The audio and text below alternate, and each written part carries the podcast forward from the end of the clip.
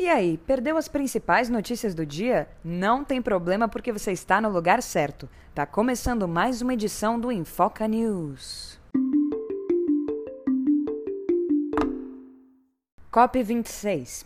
Na Conferência das Nações Unidas sobre Mudanças Climáticas, ou COP26, o Brasil anunciou novas metas no corte de emissão de gases de efeito estufa, o presidente Bolsonaro e o ministro do Meio Ambiente, Joaquim Leite, informaram que agora a previsão para o país é de cortar 50% das emissões até o ano de 2030. Antes, a meta era 43%. O Ministério do Meio Ambiente ainda não divulgou qual será a base de cálculo usada para aplicar esse novo percentual. Vacina? Que nada! O governo federal publicou uma portaria que proíbe as empresas de demitir ou se recusarem a contratar funcionários que não tomaram a vacina anti-Covid. O ato foi editado pelo ministro do Trabalho e da Previdência, Onyx Lorenzoni. Se não for cumprido, as empresas supostamente terão que ressarcir os demitidos. Competindo com Elon Musk.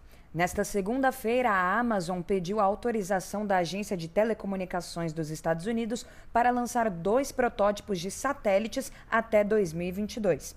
O objetivo da empresa é criar uma rede de satélites de acesso à internet no mundo inteiro.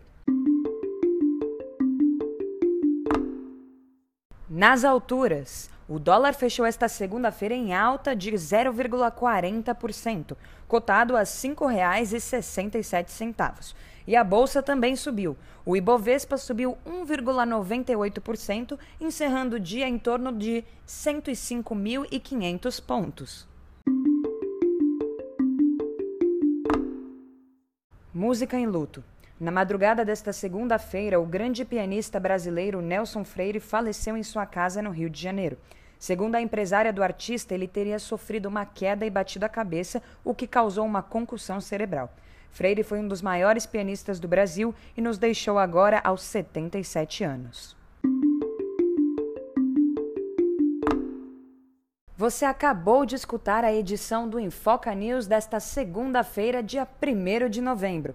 Não esquece de seguir a gente nas redes sociais, no Instagram arroba Infoca e no Twitter arroba Infoca News. Um ótimo mês de novembro para você.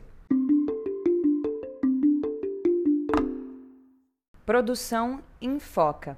Repórter Carol Ávila. Edição Carol Ávila.